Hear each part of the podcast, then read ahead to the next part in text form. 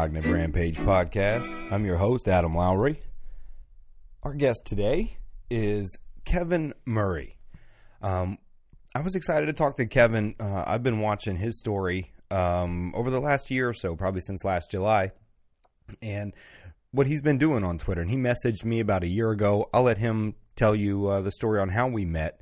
But his uh, story, you may have even seen. I posted a few things about him and his daughter Gia, a little three year old who's so beautiful. Um, you may have seen a picture of her holding uh, a lightsaber type sword uh, based on the video that I shot called, uh, called Holding the Sword for Others. But, um, you know, Kevin. Kevin is a, a, a, rare breed, I guess, man. He um, he's got a hell of a story for where he came from and, and w- what he's done with himself. You know, he was, he'll tell you himself in the podcast that, you know, he wasn't um, the best in high school, if you will, in grades. They actually put him in some special classes. But right out of high school, this guy starts a business and becomes very successful and runs a very successful business for almost 10 years and happens to open up a second business along the way basically uh, all the naysayers that said what Kevin would do with himself were uh, proved wrong. Now, mind you, he had hiccups like a lot of us do along the way, um, with a stint in rehab, etc. Um, not that we all go to rehab, but um, based on what Kevin had been through in his life, um, to just go to the rehab the one time and get out, I'm telling you, is is a feat within itself. But Kevin really has never seen, as you'll get to know him as I did through the conversation. This is the first time him and I have ever spoke. Um, you know, Kevin is really humble, and he never was really told that you know he could do much or or to pursue much. And against all odds, essentially, you know, Kevin has broken some barriers. Man, he's done some real superhero shit uh, is what I call him. But, um, you know, Kevin is a uh, a unique guy in a sense that he gets an idea and he gets a passion and he follows it. He's not somebody now, anyway. The transformation of of Kevin's life is what we actually talk about and how he transformed and took a shot. Uh, he actually had a psilocybin experience uh, when he decided to go on a walkabout out to L.A and experienced some things, had a psilocybin experience that um, pointed him in a direction that he chose to follow. And he actually gives his business away. I'm kind of giving that, um, you know, banger away, but he does. He just gives it away and decides to follow a passion, excuse me, that he discovered while on walkabout and has pursued this passion of uh, float tanks, um, I learned the correct lingo. The names have changed much, but from sensory dep- deprivation, from isolation tanks, uh, all the way to uh, float tanks now, and some other proper wording. But uh, I love them. I think the idea is uh, wonderful. Research has shown so, so, so many benefits of doing this, of floating. And we talk about this, and he is six days away from opening his uh, first float lab, if you will. And it's called uh, My Float for uh, Michigan, MI. See, I didn't say it, Kevin. You can't mess with me, but he does. He chooses, he has chose to follow that and put everything he had into it. And he's a few days away from uh, opening those doors. But, you know, his, his story is heartfelt, his story is real he comes very authentic and he is very transparent. He re- reveals some things that happened to him uh, in his childhood that are um, rather sensitive, but he is very brave on the podcast. Uh, and it was really inspiring to hear his story on how he just takes chances and says, you know what, I got to go learn something. I got to go do something. And he even fought MMA uh, for about a year and you can actually look him up at Kevin MMA, his two fights where he kicks some ass. We talk about that, but he only had 28 days of training before he took both of those fights and performed very well. And that's just a part of what speaks to Kevin's personality. And I think we uncover a lot of his personality through talking about his story and his trials and how he keeps pushing and how he is living his cognitive rampage for his family and for his daughter. And, you know, Kevin Murray is a real inspiration and perhaps one of the many unsung heroes around this country. But it was a pleasure speaking to Kevin for the first time. But um, now I hope you enjoy. This is Kevin Murray.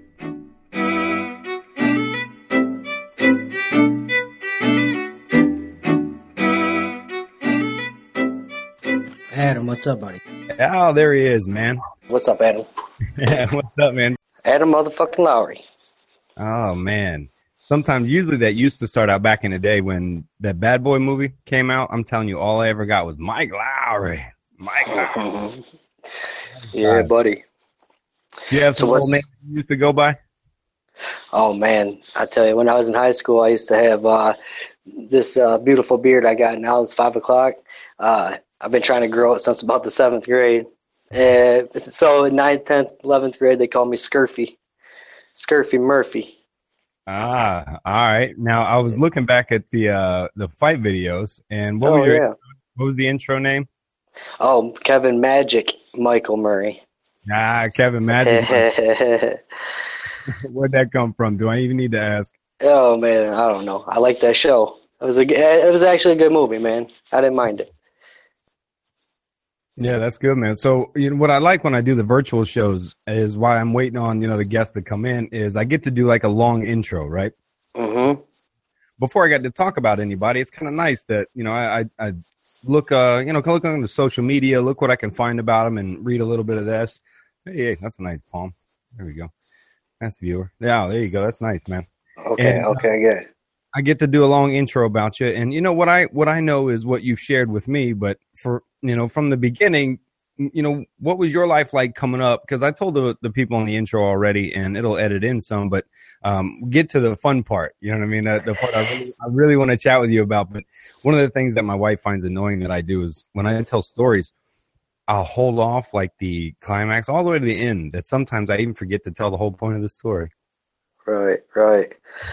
Well, man, I it was funny because I sometimes I watch these, uh, listen to these podcasts and stuff, and I wonder where, uh, you know, how they have so much to talk about and like how fluent they are and all the cool shit and all the cool stories, and you know, it's it's like, uh, you know, I, and then for some reason that I was drawn to the podcast immediately, a Joe Rogan podcast, literally, uh, the Joe Rogan podcast, I, I think saved my life. Uh, for sure it did. I mean, I went from uh, I, people ask me. I run into some of my old buddies, and they're like, "What's up, man?" I'm like, "Well, I'm just not being a douchebag anymore." And I mean, it, it, it's the truth, and it, it hurts. But uh, I tell you what, when I started listening to that podcast, some things started making sense to me. You know, and uh, one of the biggest ones was, uh, you know, when I was when I was in high school. We'll start high school, man. You know, growing up. I, grew up at, up here in Michigan, and uh, it's poverty, and uh, you know, I had my- grandparents had eight kids, and uh, my mom was the youngest. You know, she got cancer when she was 19. wasn't able to, you know, be around that often, and you know, uh, my dad bolted, so you know, here I am, you know, a young kid, and and uh, you know, it, it was tough because uh, you want to know what I did was with uh, without having my dad there, I was constantly looking for uh, male attention. Okay, and and in doing so, uh, you know, I put myself in some situations that you know some you know unfortunate situations happened, and you know, it, and it ended up shaping and molding how I lived, you know, most of my life. What would you say was probably the most influential of those times? Yeah, I mean, I tell you, you know, the the way that I was treated, I was, you know, sexually assaulted by these people is what you know is what happened, and uh, and, and what the thing was is uh, I, I'll never forget, man. I was probably like five, six years old, and my mom used to uh, come tuck me in at night, you know, and she was working a couple of jobs, and, and I remember she goes, uh, this one one day in particular, she goes, "How was your day?" And I and I knew like if I told her what happened, that, that would, it would probably really hurt her bad. So I, so I never did tell her. Man, I thanks for sharing that here, man. That's um that's uh that's brave of you, man, to put that out. There's a lot of people I know that may hear that and um really feel a, an automatic connection with you. Yeah, I mean, I, I can, I, I certainly know the the disconnect of uh, really when she looked me in the eye, and I, I'll never forget it, man. She put this green blanket over me. She said, "How was your day?" And I just couldn't I couldn't tell her, man. I, I wanted to protect her even then. But then, so kind of fast forward a little bit. This this went on uh, several family, you know, family friends, several occasions, and some uh, maybe you know, it's just fucked up how that, that stuff is up here. It, it's, it, I think, and I really do think it's geographical. I mean, it's. What, what's your theory on that? Well, so I was at a wedding, and after uh, listening to the podcast and stuff for a while, I was at a. Uh, uh I, I started getting real interviewy when I fucking talk to people, man. I'll be like, so, and, and I'll try to string shit together and try to keep a conversation going. But I was at a wedding talking to the state police officer, and uh, you know, we started talking. I, I, I ran into him in school here and there, and uh, he, you know, I said, so, you know, what, what's going on up there? What's, you know, what's the drugs and this? He says, man, it's mostly uh, domestic violence and, and pedophilia. You know, northern northern Michigan. I don't know what the fuck it is, but I, I really do think that it might have something to do with uh, poverty and drugs and you know, I don't know. Fuck. A lot of people don't really understand, you know, northern Michigan and what, excuse me, and the you know poverty that it's really in, man. Can you kind of maybe describe some of that? yeah. All right. Well, you know, I was born in '81, so I missed a lot of the stuff. But from what I understand, you know, uh, this is where America was kind of, you know, like uh, after this is where America was being built, right, by Ford and uh, in Flint. So there's a there's a city in Flint. Everyone might have heard about some of the stuff going on with the water. Yeah. Um, up in Flint, but anyway, this was a boom in town, and uh, you know, it shut down and, it left all those people stranded and then people started moving north. And i think uh, i think up here see once you get past where i am there's not another city uh, in, until traverse city which is about two and a half hours away. There really isn't shit between here and there except for trailer parks and farms.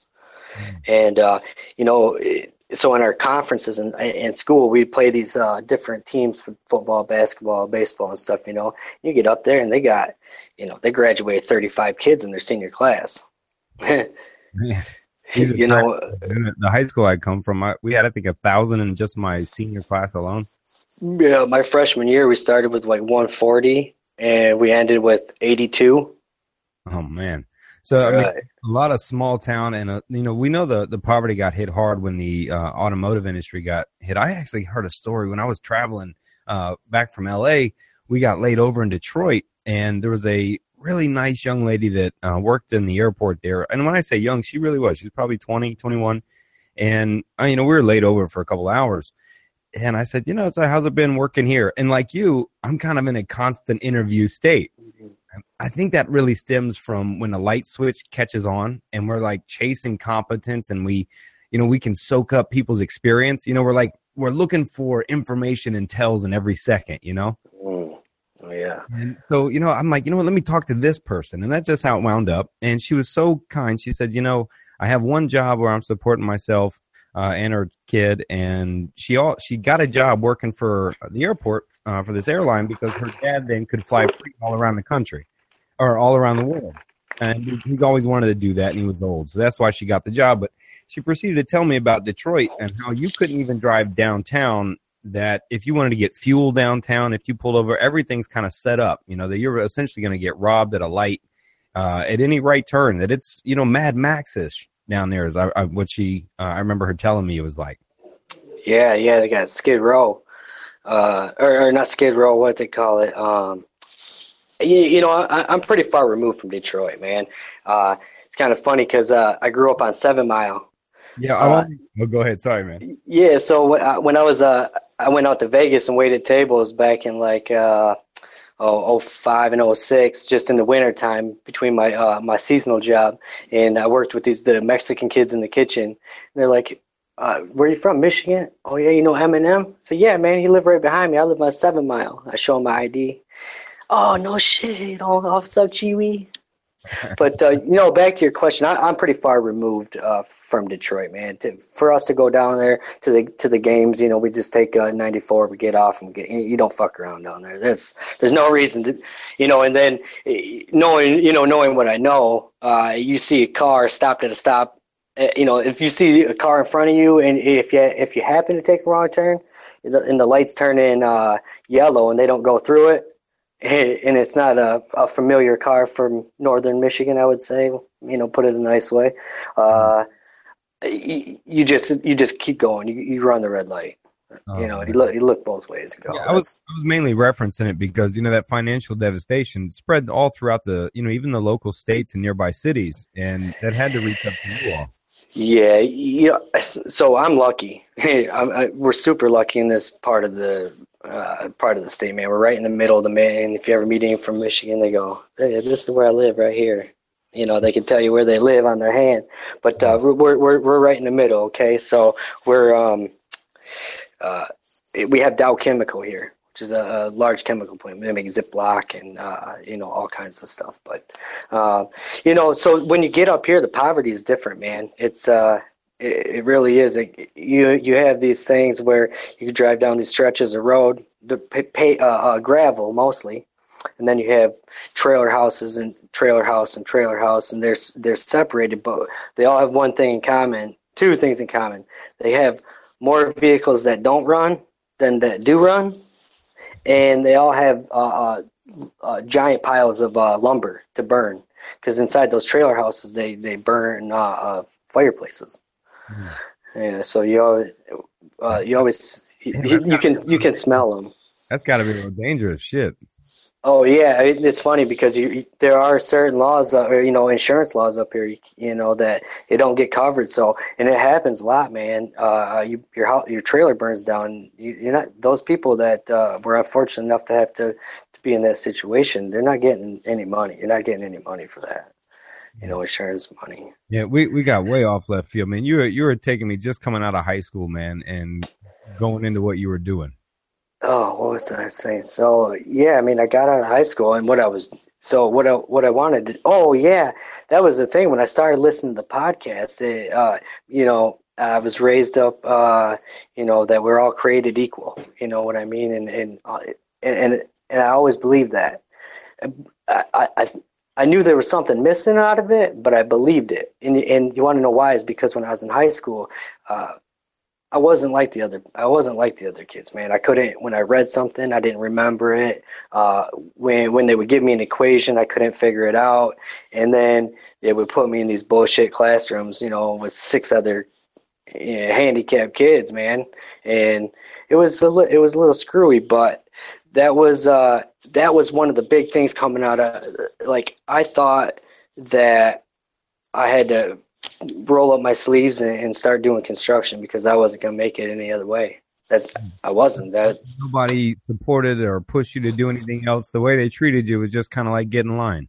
Yeah, I mean, it, you know, and, and I watched my mom, man. She worked two jobs, and I was a shithead, man. Uh, you know, my mom was working two jobs, cleaning houses and working at Taco Bell. So my house was the house because my mom would work, uh, you know, uh, Taco Bell open late, eat great whatever it is.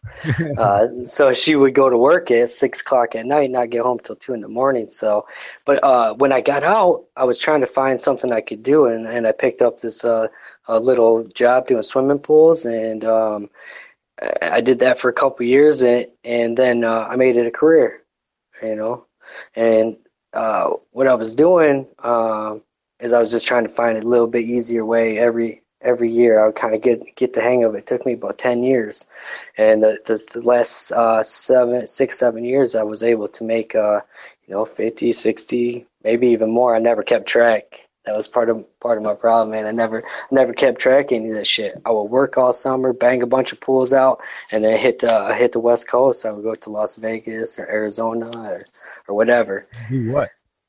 Oh well, I'll tell you. So uh, when I would get out there, uh, I went to Arizona. Uh, my mom had to wire money back for me to get home. Uh, when I went to Las Vegas, she had to fly out and drive me home. Oh. What yeah. You, what were you doing, man? Oh man, I was getting it. I was uh, I was out there trying to find. Uh, uh, I went to Arizona to find my dad. Uh, after all those years, you know, he kind of went in and out. Uh, this was in 2002. I went out there to try to find him. You're out there on a quest then. Yeah, walked down the aisle, graduated somehow from the from my little uh, handicap class, walked down the aisle, hopped in my Jeep, and uh, Jeep Cherokee or uh, Wrangler, and I drove. And uh, I found him, and it was less than uh, less than I thought it was going to be. You know what I mean? Uh, He was he was not there for a reason. mm. Well, well, Yeah, sometimes we build up uh, an expectation or hope, but I mean, now you know, though, right? I mean, you you had to go no, right? well, that was 2002. The the well, I think we'll get back to it where he comes back. But uh, so yeah, here I am, uh, banging out swimming pools. This is it. This is my life. I'm gonna I'll interrupt you for you know you blow over it like here we are, but dang, excuse me. I gotta oh, I, dang it. I, all the listeners see I preface man that I've been smacking my tongue a lot when I'm talking. Did it again. But, um, so a lot of unsung heroes are in America that run small businesses. And a lot of people don't understand really what goes into running a, a small business. And, you know, I used to have a small detail business. A lot of people, if they're Googling me and etc., they'll see that uh, I, I had a detail company for a long, long time. And it was always a source of income for everything else that I was doing. And uh, it allowed me to kind of stay free, right? Little detail shops here and there, you know. Uh, some cash could disappear, you know what I mean? And Oh, uh, so, but to run a small business, and that was just a small detail business. This is nothing compared to some of the you know meticulous businesses and small businesses that people run, whether it's five employees or five hundred employees.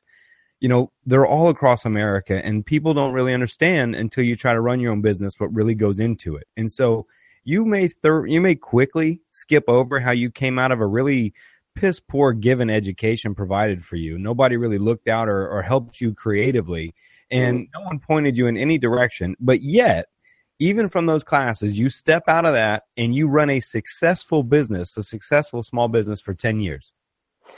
Yeah, yeah. Uh, it it didn't take long to realize that um, you know my whole goal was to uh, not have to work for somebody, and and then I found out that I got you know when you're when you run a small business that you have uh, several s- bosses, and, and they're it's a it's a new boss every day. Because really if you want to be successful you you you know you better treat your, your customer like they're they're your boss. And that's what I found out later on basically the last three years. I, I learned that I wasn't working for myself anymore. This was I was providing. And and and then kind of going back to the po- poverty part of it where uh, you wouldn't believe how many fucking pools I put up in houses that the front door is falling off the frame or they have a broken down car or their roof needs fixed or uh, you know whatever the case might be uh, and here they are getting a swimming pool it's How- how are they- disgusting How are they paying for that? Okay, so here's part of the problem when you're doing a, a job like this. So, uh, buyer's remorse is is is a real thing, uh, and and swimming pools are are work. It's like having a, it's like having a pet, and you have to pay attention to it. So you can tell. I, I learned this. This is what I used to do. This is well, not what I used to do. Every time someone calls me to get a swimming pool, the very first thing I say after we get through the spiel, and, and they say, well, when, when can you put it up? I go Tuesday afternoon. Okay. Are you going to be home? Yeah. Oh, really? Why are you going to be home on a Tuesday afternoon? Are you uh, unemployed? You know, you're a single mother. What you know? And and and I, I wouldn't say that, but I would segue into that. I would tell everybody Tuesday afternoon, and and I- and I would soon realize whether or not uh, what they were doing. A lot of a lot of the times, what it was is. Uh, uh, people laid off, you know, people laid off, and this is they're, they're going to be home with their kids this summer. And when the gas prices, so when the gas prices shot up, my business took off big time. So gas was what four dollars a gallon at one point. Remember that? What was that? Uh, and every It still is. It still is here. What's gas up there? the other day it was forty seven cents. what? Yeah, yeah, you didn't you didn't see that in the paper or in, uh, on the news? Uh, in your town, it was 47 cents a gallon. Uh, forty five minutes north of here it was uh, forty seven cents a gallon for the day.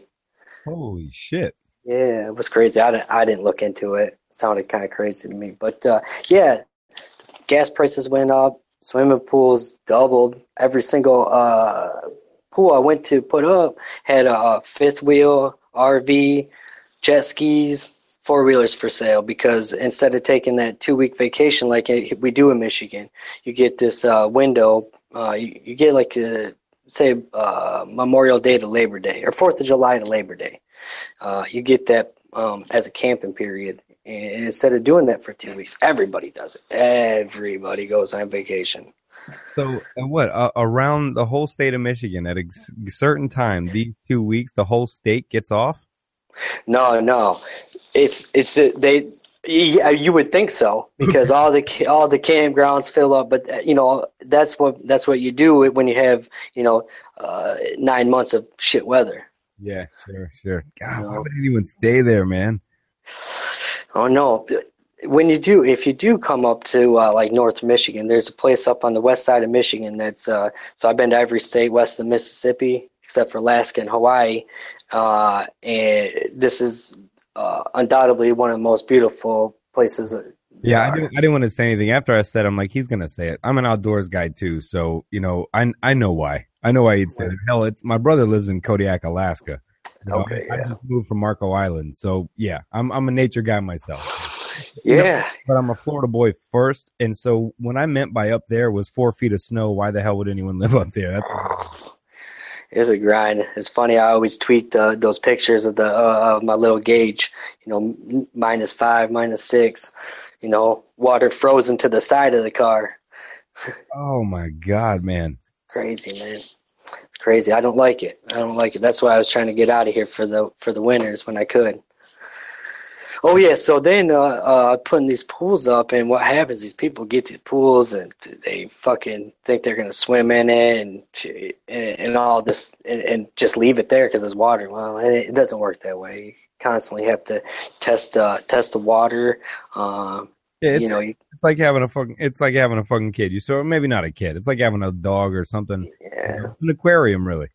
Yeah, yeah, for sure, man. And they uh, and they can get bad. And if you, you would, uh, it would be funny. You, you can. Uh, I'll drive by all these pools I've been putting up for for a while, and a lot of them got grass grass growing through the middle of it or trees, and that's you know what I'm saying. And so, like, instead of these people, they there's there must be this thing that they get into a rut up here because you, you'll see these cars parked outside these like uh, homes and uh, the swimming pools. Why not take it down? Why not sell it? What what what happened? What went on here? And I I, I can relate to it a little bit, man. Yeah, what do you think? What do you think? Yeah, there there's this thing uh, I know for myself personally is that you know uh, the winter can be tough. You know, if you're not doing, if you're not being proactive, if you're not staying active in your life, people helping people or whatever it might be, uh, you get caught in a rut, man. You can get caught in a rut, and and and I've done it. I mean, I had a uh, car sitting in my in my driveway that needed a twenty five dollar belt for a year because I didn't go buy a twenty five dollar belt. So it just so the weather around just makes you stay inside. Is that it? The weather, whoever you choose. So whoever you choose to hang around while you're staying inside for nine months, you know, that has a big fucking part to do with it. How prevalent is uh, drug use, or you know, um, I don't want to say drug use. I mean, but you know, how abuse. Well, we have. Uh, um, again, our, our little town is uh, kind of shielded a little bit, you know, uh, but we have two rehab centers uh, within, you know, within 10 mile, 10, 15 miles. Um, it, one one uh, you know homeless shelter, men and women. Uh, but uh, you, ever get, caught up in it? Yeah, yeah. I, I hit the dope for a little bit. You know. Didn't did it consume you as much as to where it just took your life over, or just something you kind of got through uh, on your own after a little while? No, no, man. I went to uh, I went through it. I went up to the to the rehab, and uh, I had to go. I went to. I didn't have to. I went to NA for a while, uh, I learned some. I learned some things there about uh, about life, and you know, about you know about people telling their story, and you know, uh, it, it was it was definitely a, a chapter for sure, for sure. Well, you know, I want to focus more on the the good things because uh, look, we I talked uh, addiction to death last year, and we get a lot of the trials, you know, and we have our specific stories. But you know, there's a um, overcoming to your story that I like. And you know, we could pick up from when you sent me the first text with you and your daughter, man. That that was like one of the first pictures that I I retweeted or, or put out, and I mean, I got verklempt. You know, I got all like teary eyed. You know, and you know, take me there, man. Walk, walk, walk me through this journey that you've been on, man. Yeah, well, it was just starting to make sense at the time. I'd been listening to the podcast, the Joe Rogan podcast, for uh, uh, a little bit of time, and it and it was funny. I listened to it, and I wasn't getting it. I was listening because you know maybe it sounded good and something to do, and I didn't get it, and I didn't get it, and I didn't get it, and I'm like, yeah, you know, and I kept listening, and I was listening to some of the commercials, and uh, and I started hearing about like printing stamps at home, and this I, I never, I didn't even have a camera phone until a year ago, bro, because I didn't give a shit. You know, I didn't never. I, the reason I got a camera phone, uh, uh, uh you know, a smartphone is to get on Twitter because I heard about uh, Rogan talking about that shit.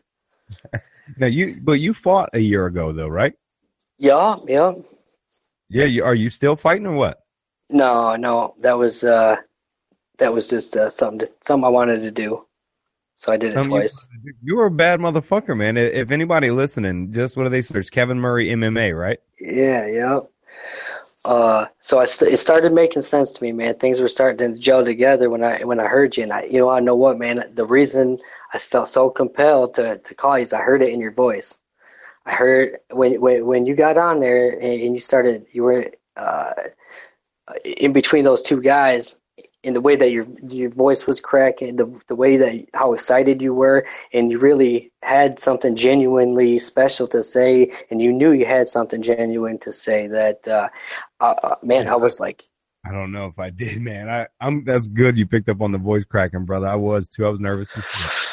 Yeah, it it was inspiring, is what it was because. Uh, it, you know, that was it. That that was that was when I started to get it. That's when I started to get that maybe uh, you can do you can do things. You can do what uh, you know. You, you can do and say what it is that you really are feeling without having to be uh, uh, worried about the outcome. Mm. Oh man, dude, you are too kind, man. If um, you know, li- listening to me is hard enough, dude. So for those that actually listen to this podcast, I thank you. I don't, I don't know how you do it. My wife manages to do it, but mm-hmm. um, you know, but that was you, man, in that moment that took it. So it, it pushed you, and you know, you you you know took a perception and what what'd you do, man? Did, did you sell the pool business? Did you liquidate and go? What what was the what was the first step you started doing? Okay, so the the daughter, I sent you the picture of the daughter. That was uh, when I had her, man. This was uh, it was uh, it was awesome, and at the same time, uh, when I'm having her, I go, oh, you know what? Here goes my winners.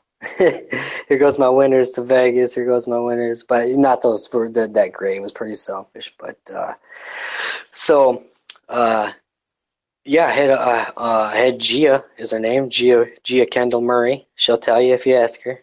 Oh, she's so beautiful, man. You said I got three or four pictures from her that you posted up that I retweeted or reposted, man. She, one was like a she was holding a whole board of something you had put together.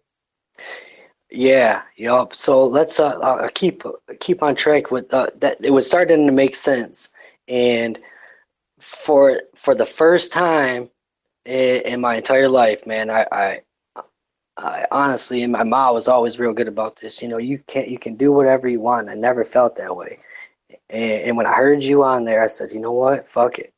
This is uh, I'm gonna do whatever it is I want to do, and and I believed it for the first time, and uh, so I kind of transitioned a little bit and, and, I started paying attention and I started learning uh, when, when, when people were talking about stuff. Uh, immediately after I was done talking to them, I would Google what, what they were saying, if it was true, like what else are what, what what aren't they telling me or like who is this person like all kinds of shit and i started paying attention and and i feel like uh, so uh, I, I right right before I the day before I uh, uh, instant message you, I, I took a, um, a large dose of uh, psilocybin mushrooms. The the day before, and uh, up to that point, up to that point, I hadn't. Uh, uh, yeah, up the journey, brother. Tell me about the journey. Oh yeah, uh, uh, up to that point, I uh, I thought I was I thought I was on the right track. yeah. Um, but it, but it showed me exactly what I could do, and that so that board that Gia was holding up, and uh, the guys that work for me ha- have a picture of this shit because I was writing all this shit down. and none of it made sense, none of it spelled right, uh, and we still have it.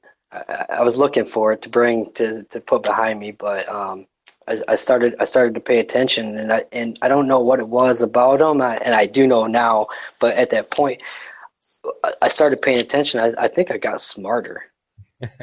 well, you you know, man, I, what I write in the book, dude, it's almost like you read my book already. It's pretty cool, man.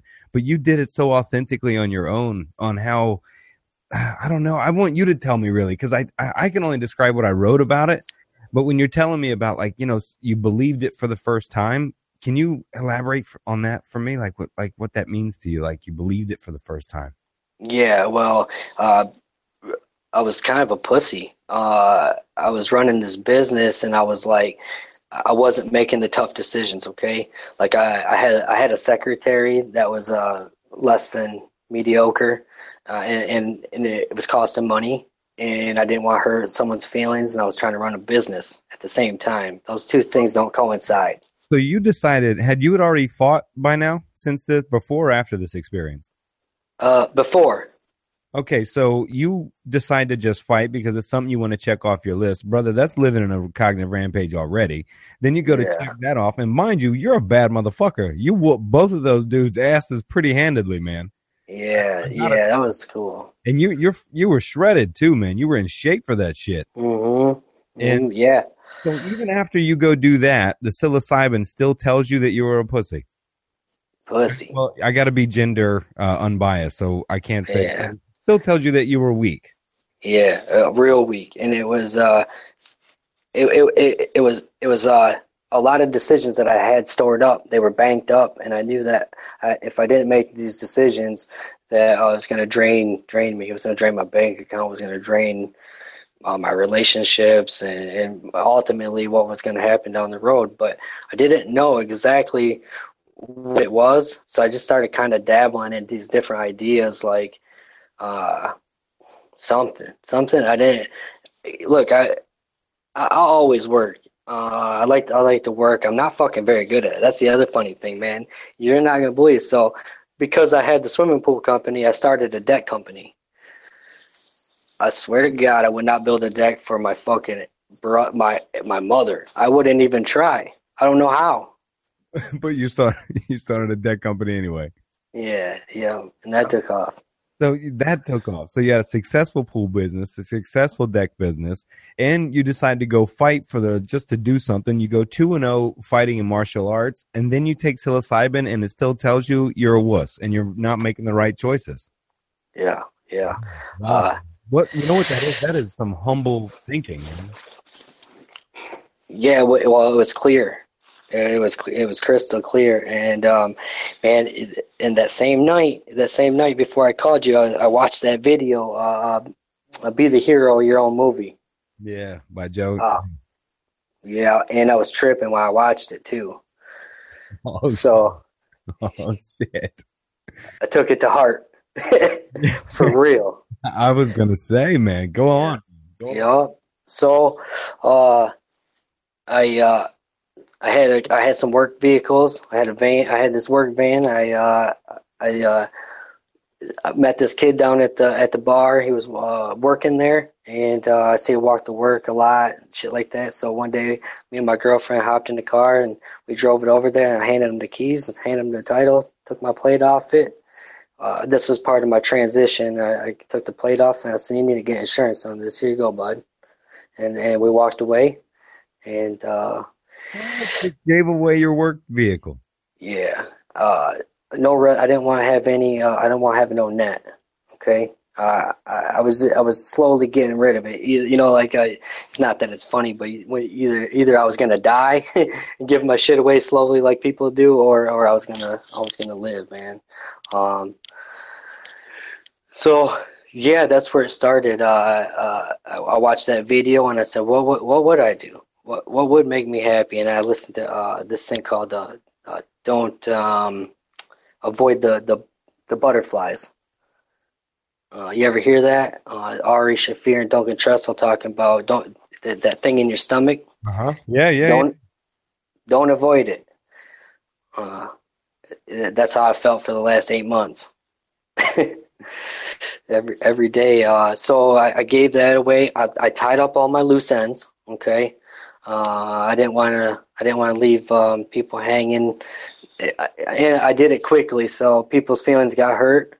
Um, you know, some people th- might might think I stepping in too quickly, or, or maybe I didn't didn't do exactly what they wanted me to do because like pool store owners or uh, you know the secretary obviously didn't like the outcome. Um, you know, some of the guys that were working for me. Uh, yeah, this kid uh, two years ago, his name's uh, uh, Tremaine. He uh, he he moved out of that ba- them bad parts down there, Flint, Saginaw, and he's got he's got little girls, and he he moved him down downstate, but he would he would work three days on at his other job, and they come up work four days on, three days on, four days off, and he's the only person I ever met uh, all 17 years I've been doing swimming pools that uh, uh, knew and cared about swimming pools like I did. So uh, uh, I, he he can have it. What? Yeah, yeah. Wait, you get you gave away your company? Yeah, I, I kind of am right now too. Uh, I told him we talked about it last weekend. He's uh because uh, in this so right now, like I quit. Uh, yeah, th- that's no longer part a part of my life at all. You're what? You are a fucking superhero, man. You go. So how long did this stretch? Was it a week, two weeks? You give away your work vehicle, so you don't want a safety net. You find someone that cares about what you build, and you hand that over to him free of charge.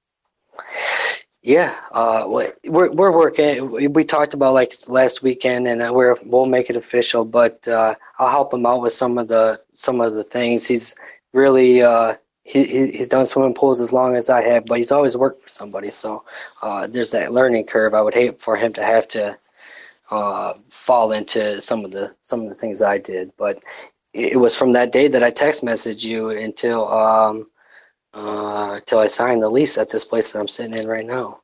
It, it took a while. This happened, you know. These are crunched up time, but uh, how long? What was the stretch? You think?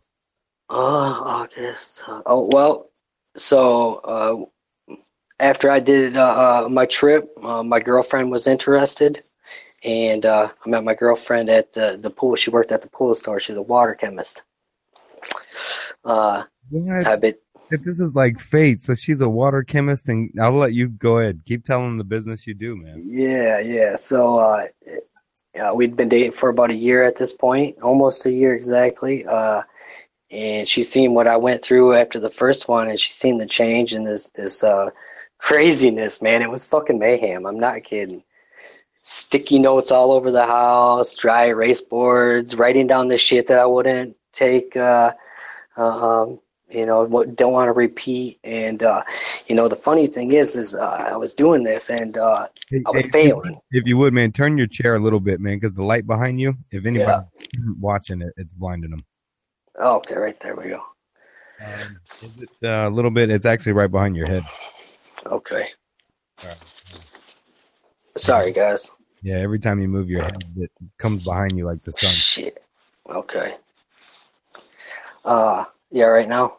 Yeah, yeah, you're good there. But if you, move, if you move your head, we're all blinded. Okay, I won't. I won't blind you. but go ahead, man. You were saying. Yeah. So she was interested in it. Uh, she seen what I was doing, but here's the problem: when I, after I did it, like, uh, like all the all the bullshit didn't stop, all the fuckery, even though I wanted it to. Like, uh, just some of my bad habits, you know, like gambling a little bit and this, and not a little bit. I'm just I'm fucking minimizing that.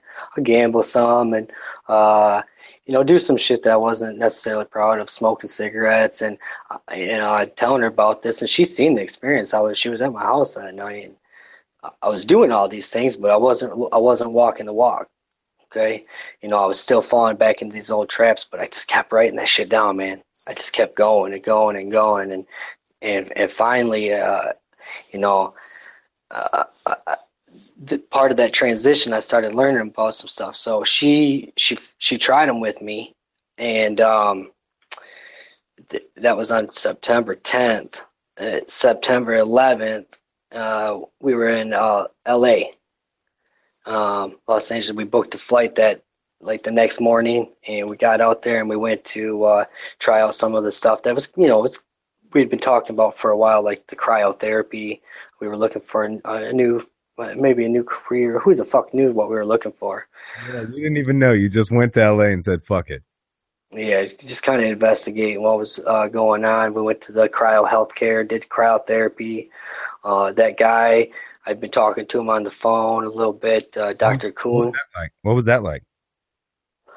Cold, cold. yeah, yeah, for sure. I get. I guess. Yeah. that's right.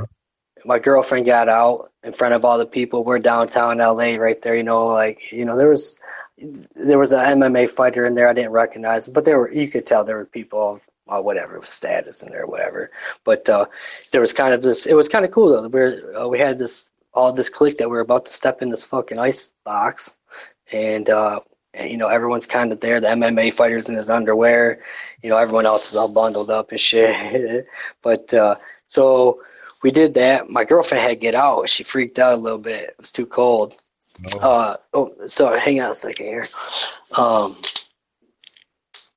oh shit. There. Oh, you there? Yep. Still got you. Okay. All right. Sorry, man. Um, yeah. Uh, So she can't get in it. She's freezing. So you go. So I love it. So I still, it's kind of a small walkabout, right? You just kind of say fuck it and take off on a walkabout to see what happens. You know. So you go to cryotherapy. Obviously, it's cold, and she can't hack it. How long did she stay in? uh, probably about a minute. what was the temperature? Uh, two negative two two fifty four, something like that. What what was that? I can't remember. Yeah, something along those lines. I was pretty interested in it at the time, but uh, Well, yeah, Joe talks a lot about that on the podcast, um, on the Joe Rogan Experience. He's always got uh, some kind of form of health angle going on, and cryotherapy is one of those forms that you know pro athletes use and high performance athletes and any regular person too. yeah, yeah, I was interested in it, man. It, it, it caught it caught my attention for sure. And the other thing that uh, he was talking about was uh, float tanks. Uh, so so we went and tried that, uh, and it was a pleasurable experience. I liked it. I liked it a lot enough to uh, um, make some decisions. Maybe uh, it, it, it was really inspiring. It, it was everything that those guys were talking about. You know, I, I listened to them guys, and and uh, up to this point, they hadn't let me hadn't let me down. So,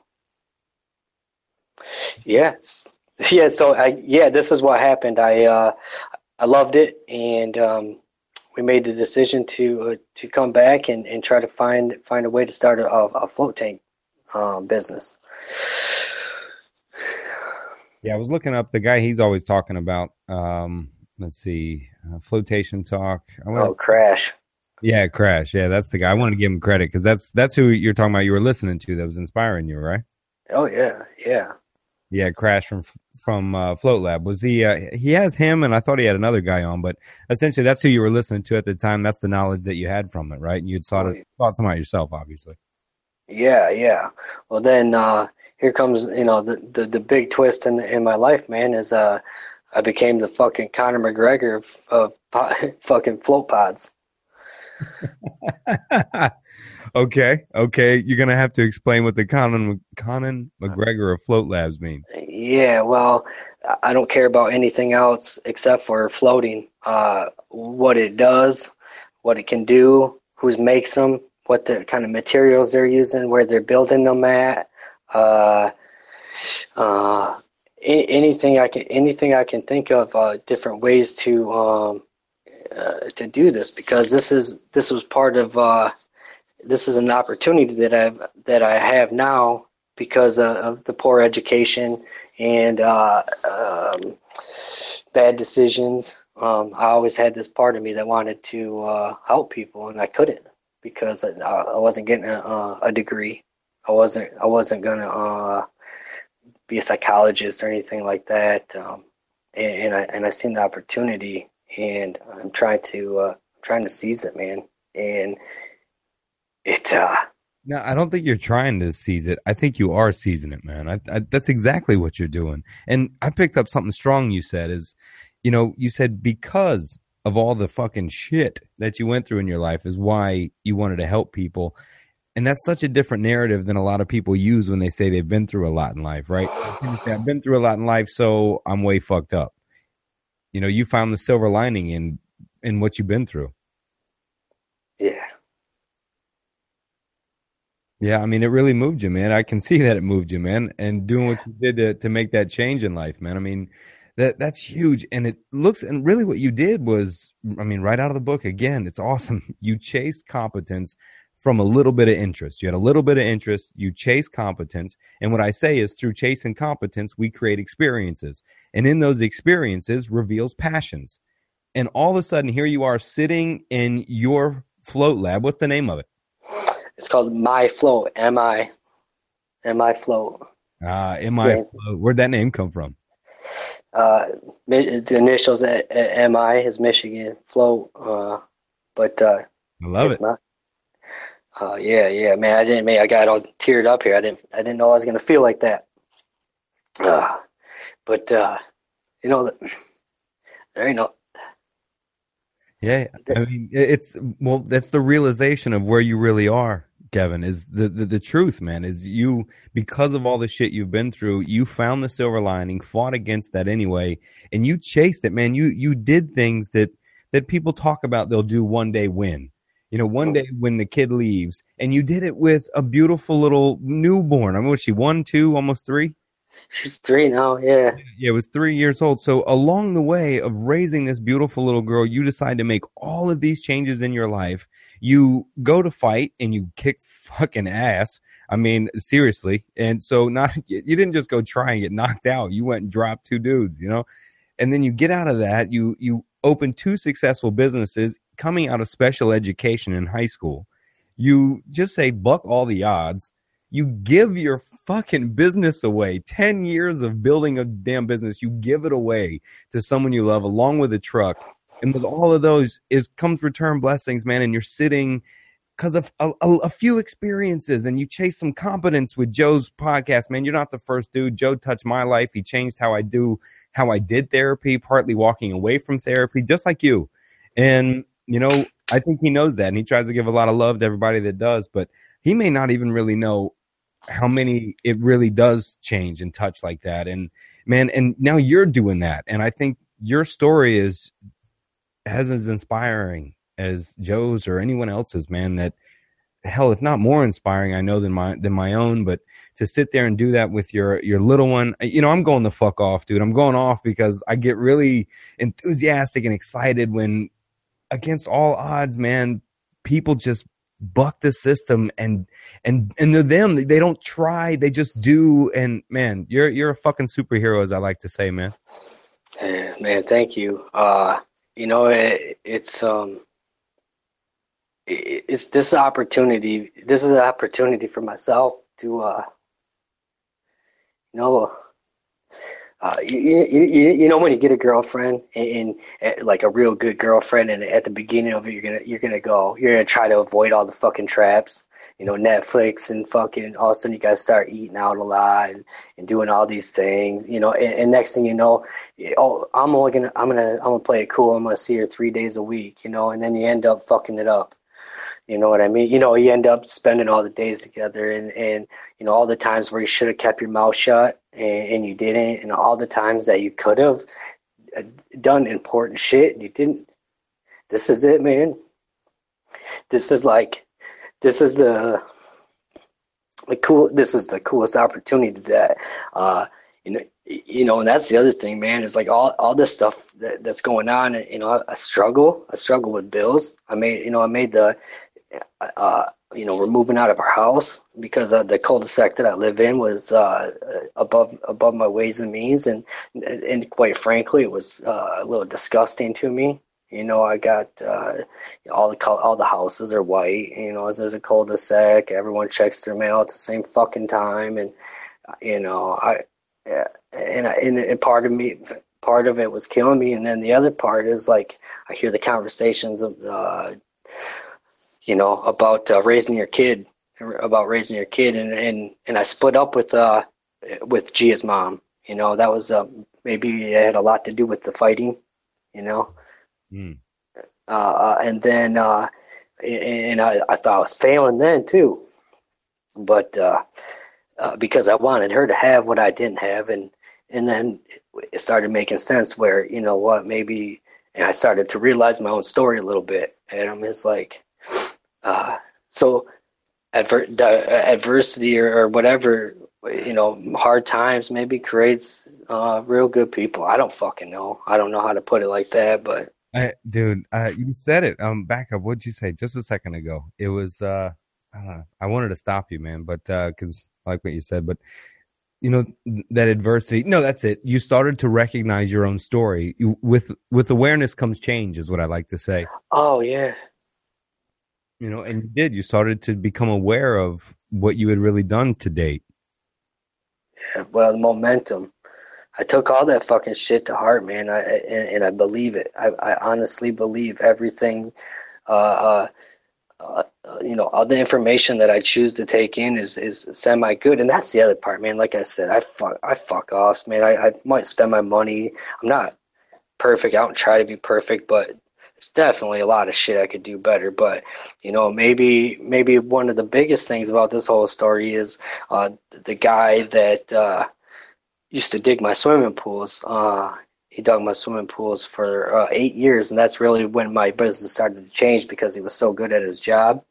Um, he, I told him about this dream that I had, and, I didn't go into the uh, mushroom stuff. I, I doubt he'd give a fuck anyway. But uh, he's he's he's who's funding uh, my float my float tanks, and he's float and, and he's funding um, you know, it's a loan, uh, obviously, and I watched this guy for the last eight years, um, even even with the ignorance of uh, not really paying attention and stuff. I could see every year his truck would get a little better, and his tractor, and he was a little bit better at his job, and um, excuse me. So a guy that actually used to work for you is funding what you're doing here, partly with you. No, he he, he owned his own uh, excavation equipment. Mm. Oh, I got you. I got you. but you know he I, I, I work for him you know because he's got the machine yeah, all right. You subcontracted back and forth, but through that development and through that relationship, you guys, you know, I mean, dude, you got a successful track record, two businesses uh, you build. So investing in somebody like you is a smart investment. I see. yeah i never uh, i never let him down. Uh, this year was actually the first time i'd ever been late while uh, uh, meeting him somewhere. He thought i was dead. Uh, he's like fuck man you've never i'm never late because he's so valuable. His time i know his time's valuable. He has five kids. Um, he's a farmer. And is funny before i asked bef- my girlfriend quit her job by the way about eight months ago So she quit her job and jumped on with you. Yeah, we didn't have no money. We haven't had jobs. We haven't had jobs except for uh, doing building this float a float lab. Let's talk about all in, baby.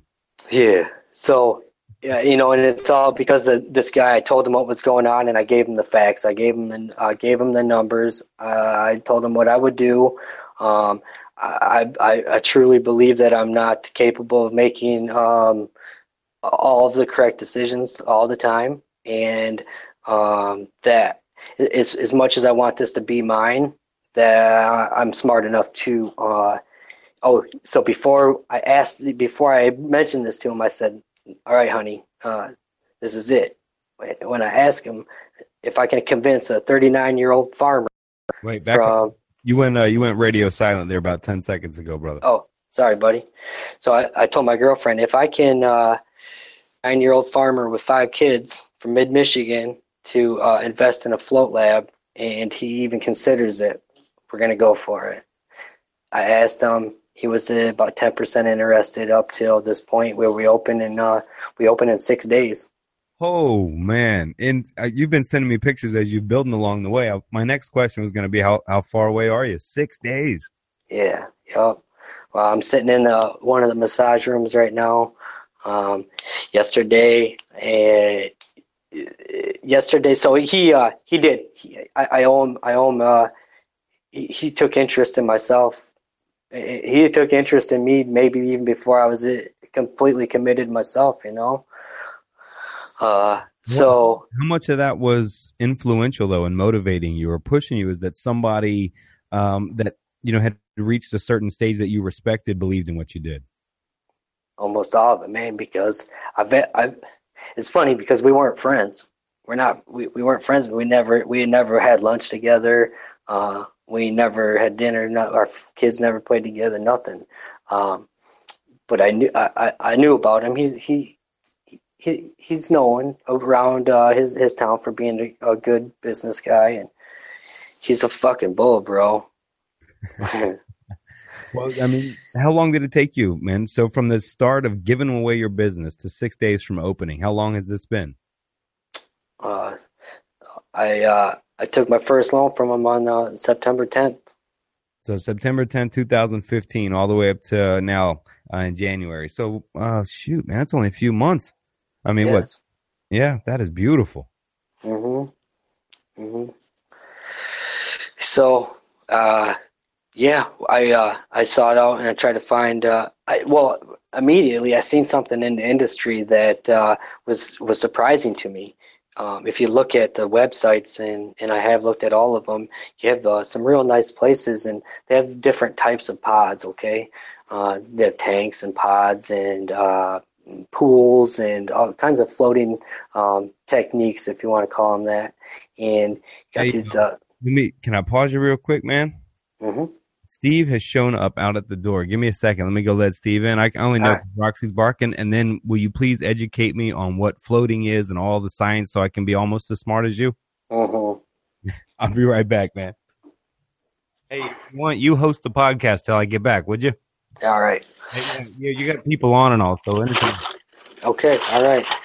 Uh, so yeah, Adam, I've I've been listening to uh listening to him. Uh, shit. Sorry about that light, guys.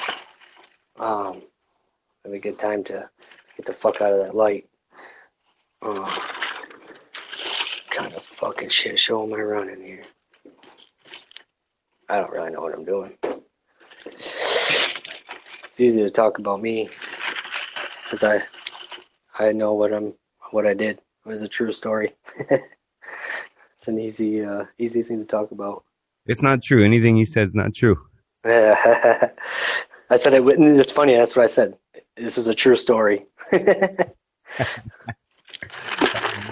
Hey, well, oh man, I'm so glad when Steve shows up, everything feels warmer and nicer in the uh, mm in the cave. But so the float lab for everybody that doesn't listen, man, start us off in layman's terms too, because um, feed me too. You know, I, I I'd like to know what goes into it.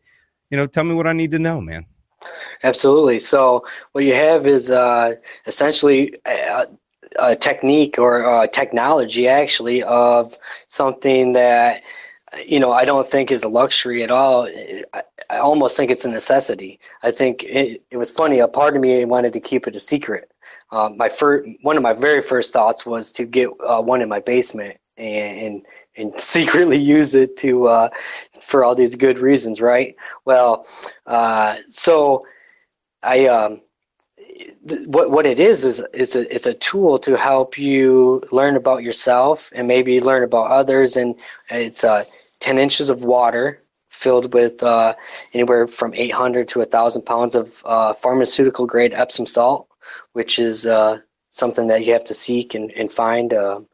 And that was part that was cool having Jason as a as a partner. Is he has a forklift and semi trucks and, and trucks. So instead of paying people uh, lots of money to unload them with fork trucks, he can have them delivered to his farm and, and take them off himself and, and, and deliver them here when we need the things. Was that that was the picture you sent me with the uh, big lab and the crate? Yeah, yep, that was in his in his shop. Uh, and so what, what this is the the pharmaceutical grade Epsom salt um, is rich in minerals and magnesium. Uh, and you, magnesium runs uh, uh over 300. I think it's like 326 biochemical um, uh, functionings and purposes in your body.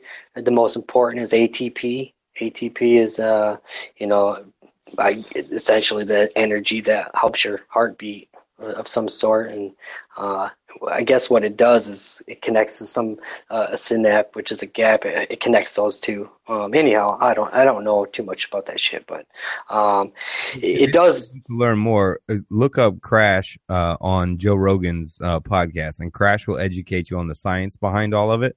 Um, but uh, go ahead, brother. Yeah, absolutely. He he's building he's building the the um, the best tank available, I'm sure. Um, and because that's, that's what I was going to ask you. There's all these kinds of different models and shapes and stuff, right? Like, take me down, like, you know, what, what's that all about? So um, what it is, it's it, it's uh, these people are coming up with different um, forms or, or shapes, um, and the the the main purpose behind it is to come up with nothing you know, and that's what uh, at the Float conference they have a, sec, um, a, a seminar, the art um, of selling nothing. You know, the, the main goal is nothingness, and and how do you reach that? And it's everybody, and it's the individual's preference. Um, and essentially, it doesn't matter. And you could be a float snob, I guess, um, or mm-hmm. something along those lines. But did we invent a new term, man? Are we going to have float snobs now? Oh, I'm sure there already are, man. So, for those of you just to catch up on that are listening, the isolation tanks are, um, if you, I always kind of picture them like a tanning bed, like an oversized tanning bed and a giant cylinder, like a giant ball. Right. Well, you don't want to use the, we don't want to use the word isolation tanks anymore, okay? Because uh, for more mainstream, you want uh, just in the in, in the months that I've been interested, it went from you know uh, sensory deprivation tank, the isolation chamber, to uh, um, a float pod, to now they're calling it REST, restricted or restricted environmental stimulation technology or techniques. Uh, okay, so uh, the the language is changing a lot. So I'm okay if I just call it resting or um, no longer sensory deprivation, but floating or resting. Right, but I I, I, I truly believe uh, my experience of was completely sensory sensory sensory deprivated. Um, I think that's where the you know maybe the more adventurous will um, benefit from as long as well as like uh, maybe somebody that might just fall into that uh, you know into that but the the goal of uh, starting the business and doing this is for people of any nature is you know maybe uh, pregnant girls need relief from from the extra weight that they're carrying around or you know there's to help mitigate uh, osteoporosis or um, you know the magnesium deficiencies and which seems to be the majority of everyone from from what i'm reading. Um, obviously i didn't know any of this until the last few months but uh, um, yeah so we're trying to make it more mainstream. Uh, the the muscle recovery uh, um, aspects of it, it definitely definitely uh, speeds up the recovery of muscles. Um, you know, same same thing is it feeds those you know those satellite proteins that everybody needs to make the muscle and, and to repair the muscle.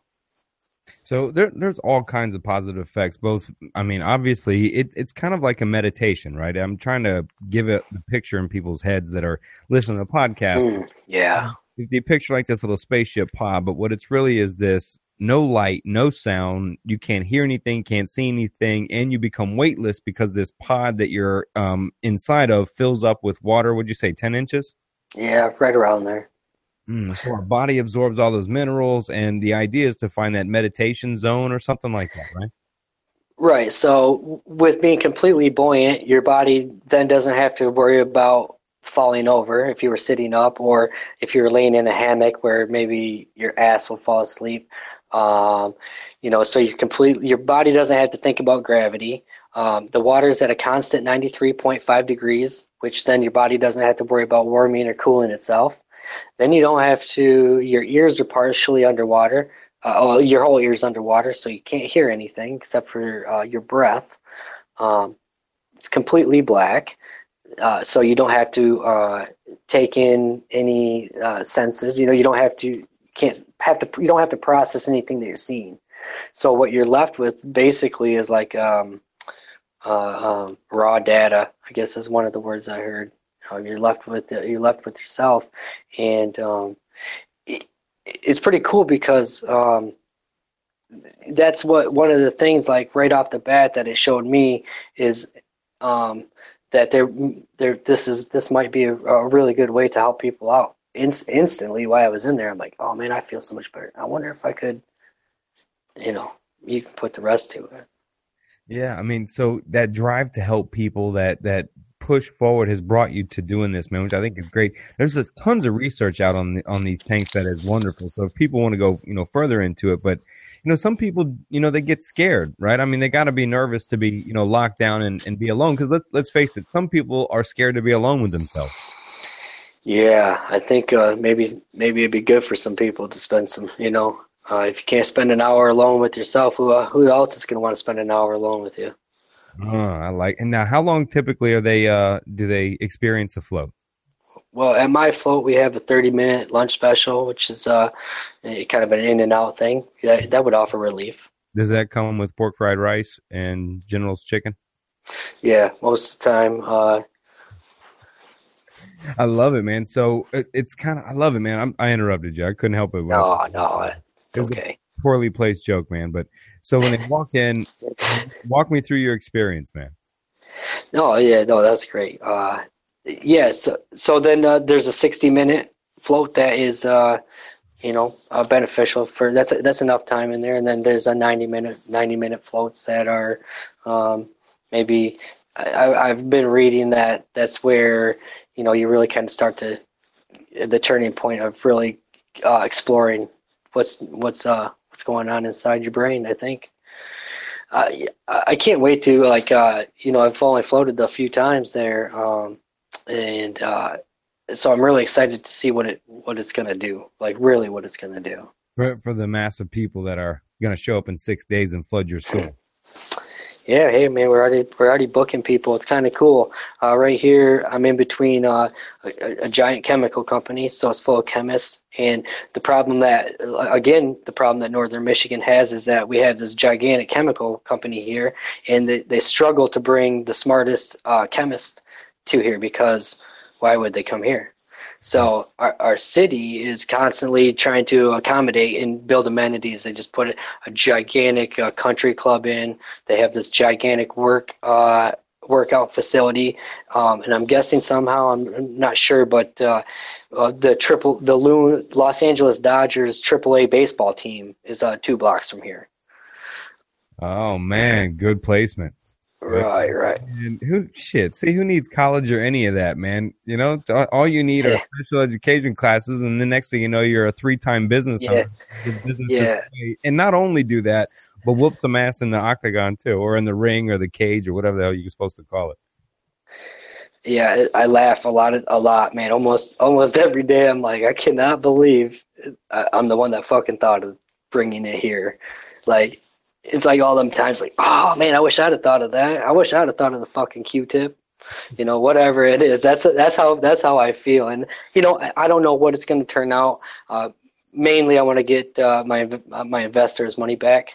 Um, but uh, you know, at this point, uh, I'm fully committed. Uh, so uh, we're a little bit homeless in six days as well. Um, you know, it's, it's a lot of money to pay back, and and you know we're we're homeless just because we haven't found a smaller place. But uh, yeah, I, I, get what you're saying, man. But you know, for any anybody out there, you're such an inspiration, Kevin, man. So I mean, what what's most people's one response of why they don't start a business? They say, "Well, I don't have the money, I don't have the time." And you went and found the money. You already had made some yourself, but you give it away I mean, you gave your whole income away and then to go have to ask for somebody for it.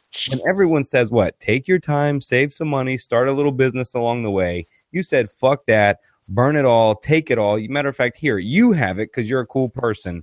I'm going to go do this shit. And in what, from September 15th to now, in four, in three months, four months, here you are six days, my brother, from a grand opening, man. Dude, dude, that's, that's killer, man. Yeah, thanks, Adam. Uh, it's uh, you know, I always wondered. I, I think I can probably close it up with this. I'm not sure about how, how I'm sounding, but you know, that that feeling in my stomach is is going away. So may, might mean I need to shut up. But uh, you know, you got th- we got three hours. We ain't got to do shit, man. We're just hanging out with you. I, no, I just repeat it because I sit here and still you, you you say some humble shit. Still, it drops out like, well, I can't believe I'm the guy that thought of this shit. And and along the way, you're the same guy, like I said. So I, I repeat it because, I mean, it's an unsung hero, man. And I, I, I you know, how many people are are going to listen to this or have worked for you or know you that may go do the same thing?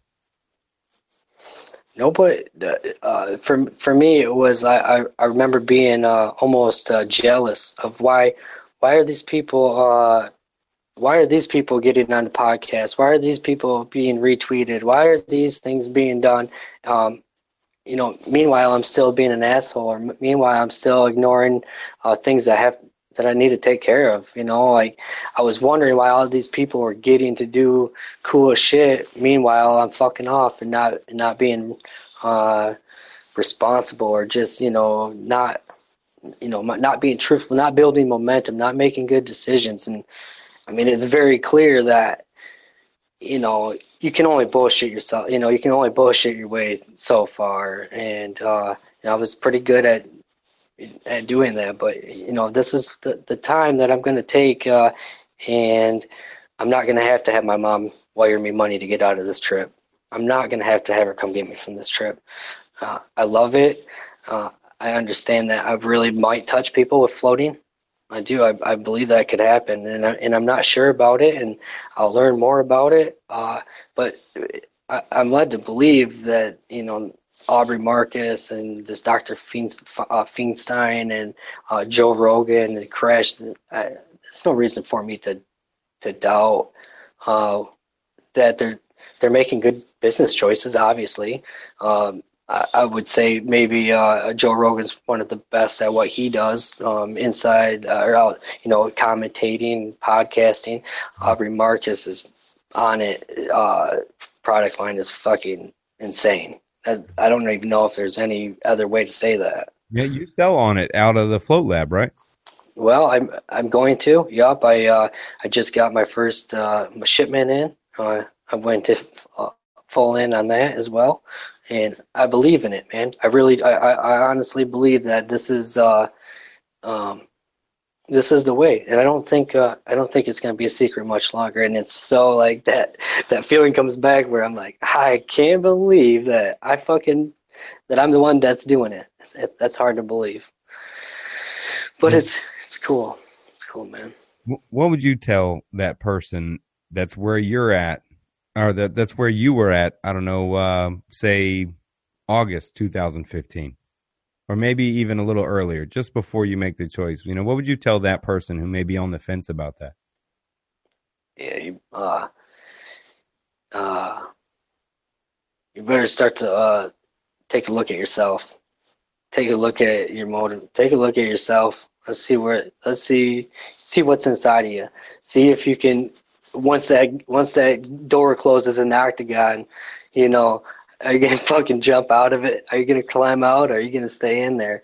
You know, are you gonna tap? Or, you know, whatever it might be. Uh, you gotta take a look right deep down, and and and you gotta be able to call yourself a pussy. You gotta be a wussy. You gotta be able to to to see that. Uh, the decisions you're making are affecting affecting your life. So uh, if you're not in a good spot, chances are you're making pretty fucking bad choices. Probably that was my experience. I was wondering why, and I had this inside me the whole time, man. Ever since I was I was young, but I always thought this too that um, I'm good at everything. All right, naturally five. I'm only five foot two, man. Uh, I'm five foot two. I was playing basketball. I played high school basketball, but it, uh, I was I never practiced. I hit you know 300 in high school playing baseball. Never practiced. I ran two and zero oh in MMA. Two and zero oh in MMA. I trained for 28 days. Jeez. That's all the MMA training I have ever had is 28 days and you go in the ring twice, come out two and you were shredded though, dude. Like I said, you weren't even walking in there like some guy who was trying it. Yeah, I think that comes back to uh, the breakup. Gia's mom shredded some pounds, and look what you look, look what you're missing out on. uh, so she left you, and so even so, when you left her, you guys dissolved the relationship. However, it ends. When the relationship ends, you say, "You know what? I'm this." That's, is that what you think sparked that uh, that push?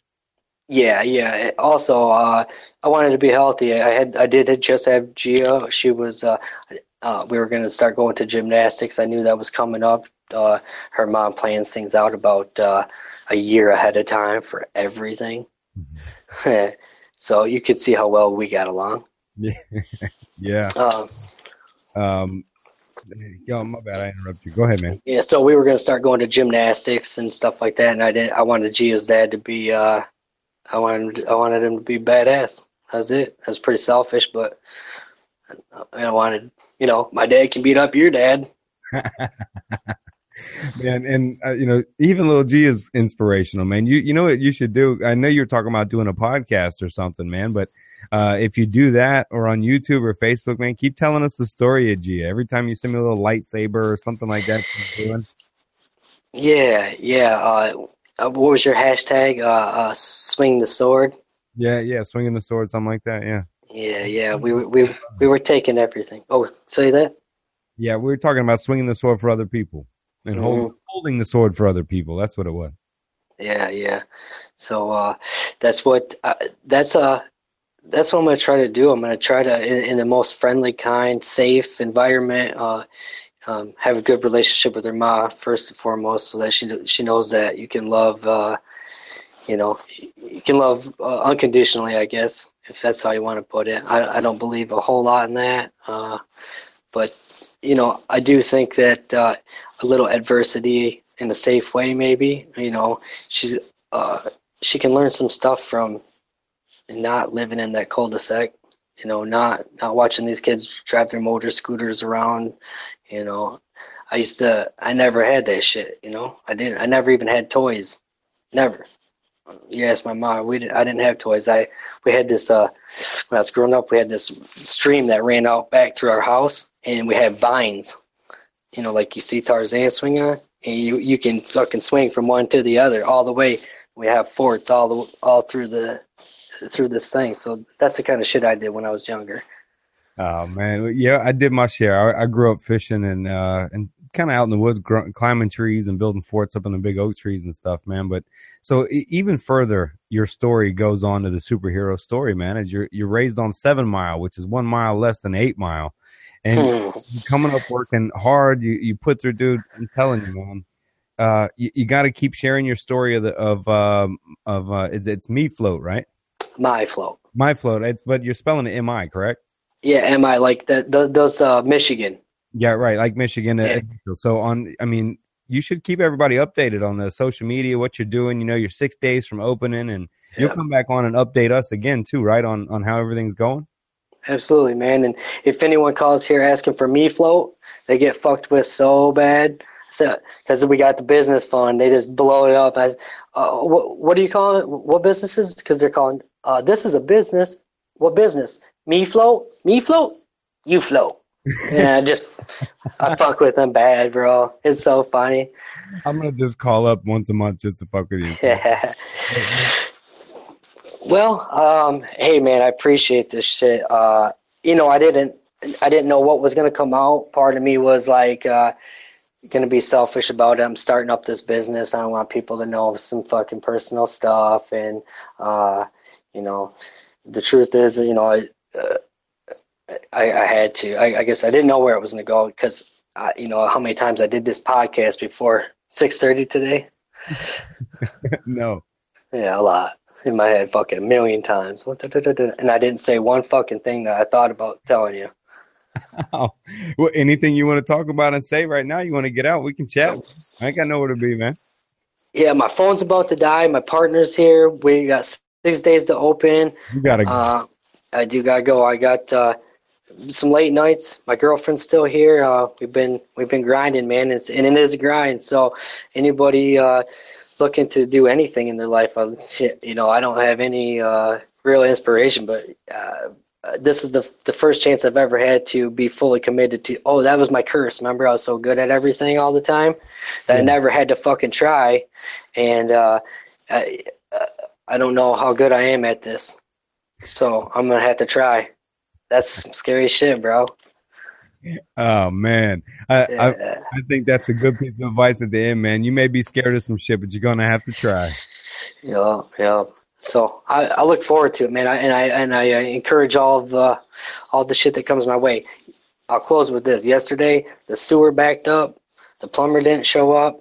Uh, the you know that picture I sent you, the big glass. One of those one of those broke. Um, Oh my God, the storefront glass. yeah, one of those broke, and uh, oh, the roof was leaking in our pod room, and we just insulated two days ago, so got all the insulation wet. All this happened yesterday, and all of it was being fixed today on the day that you invited me to the podcast in the middle of the day. yeah, it's a it's a it's it's it's pretty nice that we actually even got to do this. You know, I thank you, man. Thanks for taking the time out of, uh, you know, honestly, about to change a lot of people's lives, man. Yeah, I yeah, I hope so. I'm glad I just told the truth and you know and and did it that way instead of trying to. I, I don't know if you ever watched that one Periscope I did. I was trying to talk about some shit that I didn't fucking know. It was all awkward. No one wanted to listen, and I'm glad I just got I got that off my chest and and you know it wasn't it. I, I already feel uh, I already feel better about it and. You know, I appreciate all the shit you do, Adam, and that shit's cool. Uh, No, you man. know, go ahead. I'm sorry. I keep interrupting. no, no, I'm rambling too. But you know, it's a lot of the stuff uh, that you talk about is is is um uh, a real mainstream problem, and it was funny how everything kind of coincided with uh, you and I talking, and then the uh, bigger, stronger, faster guys, and uh, you know, like all that, and then like uh, the oh damn, I forgot to mention this. So the day I can't it, somewhere in that uh, the first trip, I listened to that uh, um, guy going out to the uh, Congo and at the water, and the Yeah, it was what's his name again? Uh, Justin Wren. Justin Wren. Yeah, he was going out to the Congo for. Um, Yeah, to help these guys get uh, uh, fresh water to drink because 5,000 kids die every single day due to waterborne illnesses. And, and he's out there digging wells, right? yeah, and it's hard for us to even get into that. But what it did, what the mushrooms did tell me and like kind of show me, was like, I have all these people that are constantly with buyer's remorse and fucking spending their hard earned money on swimming pools. And guess what I got to do after I put the pool up? Put 15,000 gallons of drinking water in it, minimum. And then bigger ones, the bigger they go, the more. The, the sicker it was making me feel like I'm dumping these, you know, some some pools take twenty seven thousand gallons of drinking water that you could bottle and sell for two bucks a bottle, and I heard that like literally within like 72 hours of that trip, and I, and that was a huge part of it. Holy, yeah, I read that, man. Uh, I went back over the tweet that you sent me. Um, being part of the reason you walked away It was that water shortage, you know. And I mean, that's so admirable, man. I, I mean, to man, do you? Uh, uh, I guess you said a couple shitty things you did before, but um, I mean, that was part of it, though. Is that you know, fifteen thousand gallons of water a pool, man? How many pools a week were you doing? Uh, I, I put up about 100. I, I- I fill up about 150 swimming pools a summer. Holy shit, that's so much water, man. Minimum, the minimum is a 14,000 gallon swimming pool, 15,000 gallons. So some of the big ones take 27, 30,000 gallons times 150 just in my little city. Oh my god, and that's all across the country. I can't imagine how much water. I mean, what Joe was talking the other day about uh, the water intake in California and how humans are about five percent of it, and golf courses were two percent of it. Yeah, yeah. I wonder what Um, the fucking pools are. Hey, one of the one of my flights in and out uh, of the state, um, I, I was sitting next to this guy, and he and he asked me what I did, and I told him, and he goes, "Yeah." He's like, "There's a joke in my family. Like every time uh, uh, we meet someone from Michigan, they always go, "Oh, that that's the state of swimming pools." Because when you fly over Michigan, you look down, it's like fucking, you know, and it's so so funny. We have all this water, yet everyone will do anything they can in order to get this water hole in their backyard. That's what I thought. Florida was the king, man, because a ton of pools around here, but it's just a thing to do.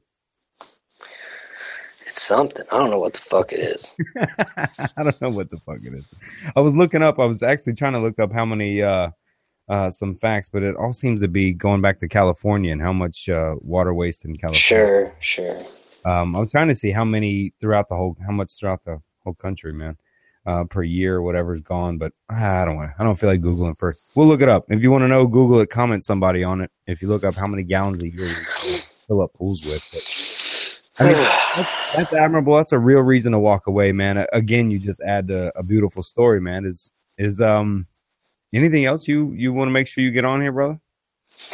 I, you know, I always hear uh, Joe Rogan start, you know, when he's talking about people, and uh, it, it's funny. He'll talk about um, some of the things I struggle with my whole life. He'll talk about how how beautiful another man is, how how nice this person is, how how much he cares about him, and how much, you know. And he he tells these people that uh, when he introduces them, you know, uh, I'm not sure how you guys do it when you introduce somebody, but he'll you know, he'll tell like uh, whoever it might be, like how great they are and how good they are uh, you know, just to let you guys know, um, you and you know, I only listened to the. I've never even listened to a, Punch Drunk. I listened to one time, but uh, I've only listened to his podcast, and I always wanted, for some reason, I always wanted him to know, you know, other other people feel that way about him. You know, because you, you never hear those guys say it back too often. I'm sure they do. That's why they're best friends. But uh, you know, I I would I'm glad that he, whatever it is he's doing, I'm not sure. He obviously isn't doing it for fuck stupid reasons or anything like that, or any fucked up, or trying to get brownie points or save people's lives. I don't think he just does it because I think he's an interesting guy. But I think he should know that, especially people like you, and um, you've got to tell him, and he's seen your progression, and uh, I, you know, I would like to let you guys know, and, and all the people that uh, I've contacted my whole life that's had some kind of a negative or positive experience from me. That you know, uh, things will things will things will change. I think uh, you know maybe there'll be more negative fucking interactions because you know I, I'm human, but you know I'm just trying to fucking go with the flow, dude. And it's the, it's it's pretty cool. It's it's a lifestyle change and it's I don't know. I try to get all my shit wrapped up so I can consolidate, like, so I don't have so much to worry about that I can just really focus on. But you know, like last year, you know, I never missed a football game. I don't. I swear to God, I didn't find out until yesterday at six o'clock who won the Patriots Broncos game. I think we found out at the same time, man. yeah, I just didn't know. It's sometimes it's you know it's no shot on football, man, because it has its real spark. I, you know, I, it's a I love it, you know. But there's things that when you're doing what you're doing in life, you don't have time to keep up with anymore. And optimizing your life like you did required your full attention, you know. And and that's essentially what happens. Sometimes you know we only got so much room up there. We got to cut out what's there, uh, and and keep what's important, man. And you know, for me, um, I, I try not to talk about it too much, but you know, I told him, you know, Joe enough that that day, you know, what he had done for me, but for him just to take that chance to have a guy he, you know, met on the podcast, I thought was awesome. And so for me, that's what I try to keep paying forward. And maybe one day uh, I'll have a, a tenth or a hundredth of his viewers, and it would mean a lot more to other people. But for me, it's kind of like I want to give everybody else that same opportunity, you know, that that he gave little old fucking me. But you know, we're all, I think, inspiring in our own way, in our own fashion, and with our own story. And you, Kevin, are are that. And you know, I've said it enough on the podcast, and I would continue to say it again, just like I gave you the two or three minute intro. Um, I think you're you're an unsung hero out here, man. And I think a lot of people are going to be in your corner cheering for you for this opening day and what you're doing. And your story, man, is is inspirational. And you know, each new choice you've been making, you've totally written a new narrative to what your life was supposed to be and turn it into what you wanted it to be, man. And that's inspiring in itself. Yeah, uh, you know, I'm gonna have to start getting getting used to uh, receiving compliments. Uh, it, that's kind of it's a foreign it's a foreign thing to me, man. You know, it's not the, it's never been a real huge part of my life, uh, and I and I've heard it a lot lately from a lot of people. You know, good job, and this is really cool, and you know, and uh, you know, it's important for us. I meet I meet a lot of people that uh, you know might listen to the podcast or learn some shit from there, but when you talk to them, they don't really want to let you know that's where they heard it from. Mm. You know what I'm talking about? Like, Yeah. so Kind of Yeah. hoarders of information.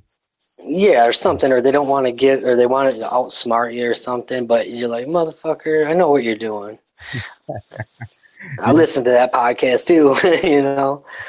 it sounds like you know what we're, we've all talked about in the beginning of my life change and your life change and a lot of people that i've had on that have you know had a dramatic life change is there's this humbling that happens and there's this this serious questioning of self is that we stop questioning the world and the hand that we're given and i don't want to say the cliche we play the we play the hand we're dealt but we really dive in and question ourselves. I think, you know, you may talk about looking at somebody else going, ah, I heard that podcast, etc. But we started that, I think, with ourselves. And those that begin to wake up, I think, they start by going, you know what?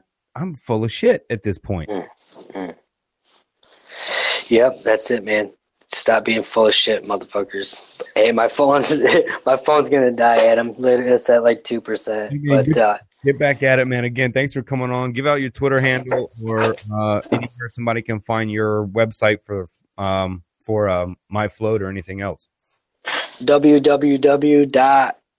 www.myfloatmidland.com. M I F L O A T Midland at whoa, myfloatmidland.com. Yeah, www.myfloatmidland.com. Yeah, myfloatmidland.com, everybody. Go check that out. And uh, six days, you know, just keep in mind, man, no matter what happens six days from now, six months or six years from now with that business, understand, man, it's not about the outcome of that day. The cash registers don't determine it, my brother. It's the journey you're on, and you inspire me with each day you keep swinging at it, man. So thank you for, you know, living that rampage and being inspiring, man. And, you know, you, you've already done that. There's nothing to be accomplished by you, brother. You've already done that, man. Just remember that shit. Thank you. If uh, MI Float isn't open in a year, you can find me in Mexico. Peace out, guys. Thanks. Hey, man. Love you, man. Later. Yeah, I love you too, buddy. Bye. I really enjoyed talking to Kevin. I probably could have kept talking for a while. He's such a humble guy and so kind, and perhaps that's you know what's pushing him. Perhaps that's his fuel. You know, he seems uh, very selfless at times. You know, giving away businesses and uh, trying to look out for other people, but uh, he's very inspiring. So, Kevin, thanks again for coming on, man. And for those of you out there on a grind or not sure, you know, whether to take the chance and open up that business or do something that you've been dreaming about doing or trying, even. I think Kevin's an inspiration for all of you out there and even myself to keep pushing uh, and doing what I'm doing. So use it. I don't know, use it for how you want to, but take the chance. I urge you to just go. Don't wait until don't wait until let's see after this and maybe these times, but just take that shot. You know, there's a balance I think between safe and risking it all, but I don't know, sometimes you got to go all in. And I think Kevin's a great example of sometimes you just got to go all in. But uh, I hope you're taking care of you. Uh, I'll see you soon.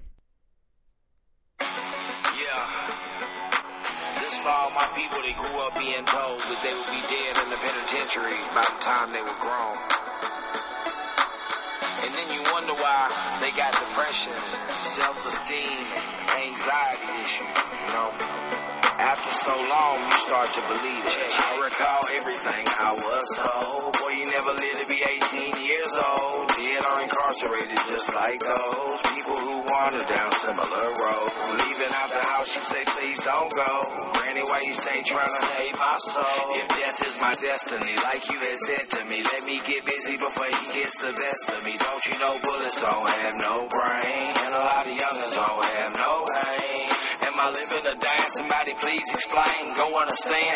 Because I'm going insane. I'm strapped up cause he is. Cause she is. Meanwhile, dude who teach chemistry is in his office with a kid doing shit I get expelled for. Which makes me wonder why people go to jail. But if I did die young, so what? Nobody expected me to ever grow up. Grandmama lectured me, you better grow up. But there was no telling me I wasn't grown up. Even if I did die young, so what? Nobody expected me to ever grow up.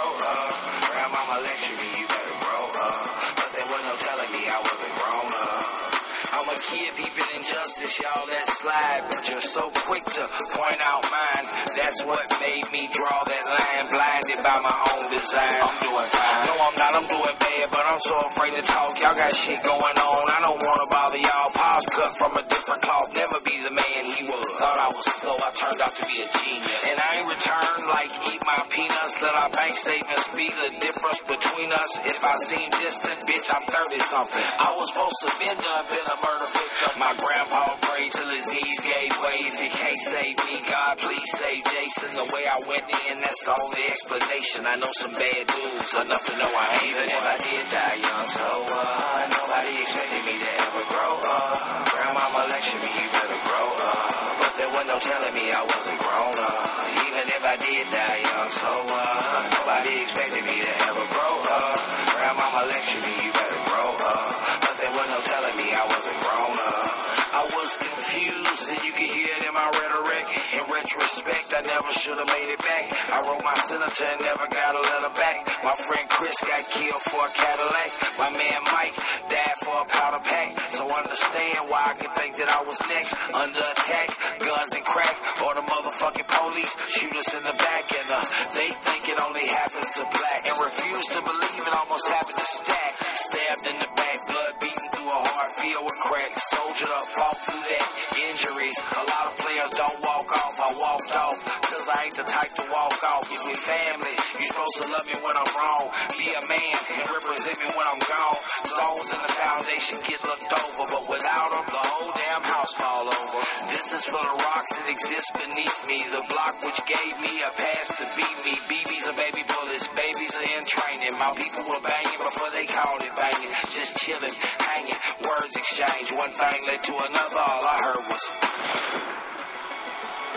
Even if I did die young, so uh, nobody expected me to ever grow up. Grandmama lectured me, you better grow up. But there was no telling me I wasn't grown up. Even if I did die young, so uh, nobody expected me to ever grow up. Grandmama lectured me, you better grow up. But there was no telling me I wasn't grown up.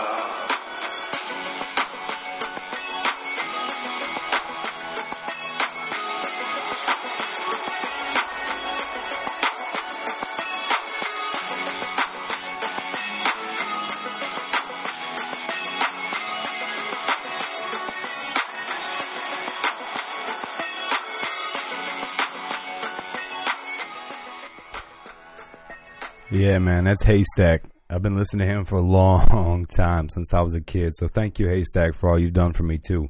Uh, a lot of your lyrics, man, kind of what raised me and got me through a lot of tough times in my life. So I play that song. Sometimes I play a song at the end of the podcast that I don't know makes me think of the guest that I just had on. Maybe I'm maybe I'm dedicating that song to you, Kevin. Maybe that's what I do, brother. I don't know, man. But um, thanks again. But uh, look up Haystak. That's Haystak song. So what? Look up all his stuff. I've been listening to him for a long, long time. But um, got love for you, Stack. Always backing you, man. Again, thanks for listening to Cognitive Rampage. Hope you're taking care of you.